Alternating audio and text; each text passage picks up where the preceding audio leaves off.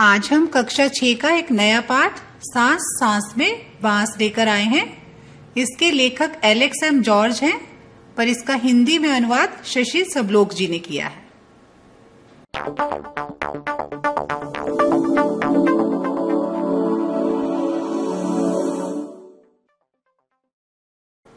एक जादूगर थे, चंकी चंगल नबा अपने जीवन में उन्होंने कई बड़े बड़े करतब दिखलाए। जब मरने को हुए तो लोगों से बोले, मुझे दफनाए जाने के छठे दिन मेरी कब्र खोद कर देखोगे तो कुछ नया सा पाओगे. मौत के छठे दिन उनकी कब्र खोदी गई और उसमें से बाँस की टोकरियों के कई डिज़ाइन निकले। भारत के उत्तर पूर्वीय क्षेत्र के सातों राज्यों में बाँस बहुत उगता है, इसलिए वहाँ बाँस की चीज़ें बनाने का चलन भी खूब है।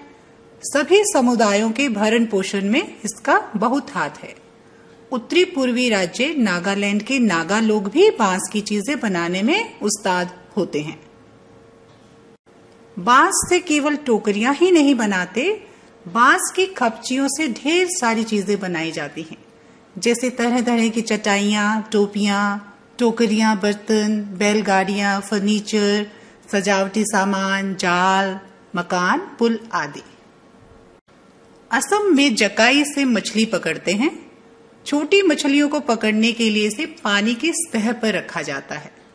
बाँस की खपचियों को इस तरह बांधा जाता है कि वे एक शंकु का आकार ले लें। इस शंकु का ऊपरी सिरा अंडाकार होता है। निचले नुकीले सिरे पर खपचियों एक दूसरे से गुथी हुई होती हैं। खपचियों से तरह तरह की टोपियाँ भी बनाई जाती हैं।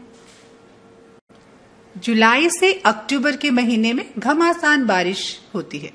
यानी लोगों के पास बहुत सारा खाली वक्त होता है। आसपास के जंगलों से बाँस इकट्ठा करने का यही सही वक्त है। चाकू से इन्हें छीलकर खपचियाँ तैयार की जाती हैं। खपचियों की लंबाई पहले से ही तय कर ली जाती है।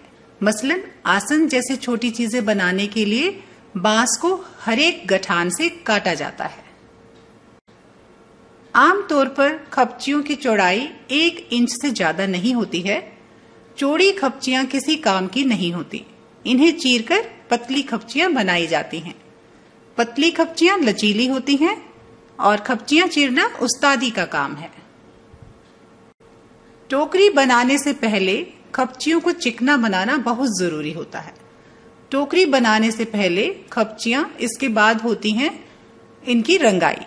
इसके लिए ज़्यादातर गुड़हल, इमली की पत्तियों आदि का उपयोग किया जाता है। काले रंग के लिए उन्हें आम की छाल में लपेटकर कुछ दिनों के लिए मिट्टी में दबाकर रखा जाता है। खपचियों को चिकना बनाना बहुत ज़रूरी है। खपचियों को तरीके से आड़ा तिरछा रखा जाता है, फिर बाने की बारी से ताने के ऊपर नीचे किया जाता है। इससे चेक का डिज़ाइन बनता है। ट्विल बुनना हो तो हर एक बाना दो या तीन तानों के ऊपर और नीचे से जाता है। इससे कई सारे डिज़ाइन बनाए जा सकते हैं। टोकरी के सिरे पर खपचियों को या तो चोटी की तरह गूथ लिया जाता है या फिर कटे सिरों को नीचे की ओर मोड़कर फंसा दिया जाता है। और हमारी टोकरी तैयार हो गई। चाहो तो बेचो या फिर घर पर ही काम में ले लो। आगे हम हिंदी के सातवीं कक्षा के पाठ पढ़ेंगे।